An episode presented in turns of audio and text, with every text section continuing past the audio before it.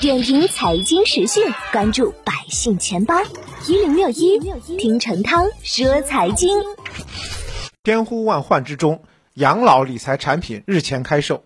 目前来看，工银理财、建信理财、招银理财和光大理财四家试点机构的首批养老理财产品销售情况良好。有部分产品已创造其母行在试点地区分行的理财产品销售新高，体现了投资者对于试点的关注和热情。养老理财产品试点工作是我国构建现代化养老金融体系的重要举措之一，有助于将国民手中的长期资金转化为投资于养老金融的资金，切实推动养老金融业务发展。从首批养老理财产品来看，稳健性、长期性。普惠性等特征能够得到充分的体现。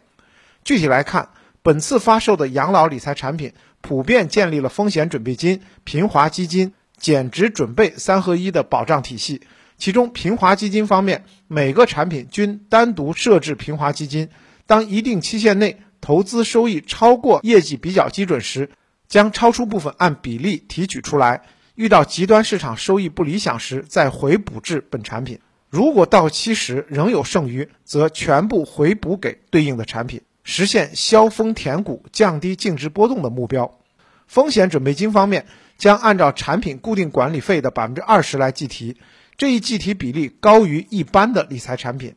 同时，按照最新会计准则要求，结合预期信用损失方法计提减值准备，力求取得更稳健的投资收益。考虑到养老理财产品具备长期投资的特点。资金投资运作的长期性更有利于跨越周期、熨平波动，因此试点产品均选择五年封闭运作。为了满足投资者日常养老资金的需求，一方面增设分红安排，另外一方面针对投资者罹患重疾等特殊情形，设置了提前赎回安排。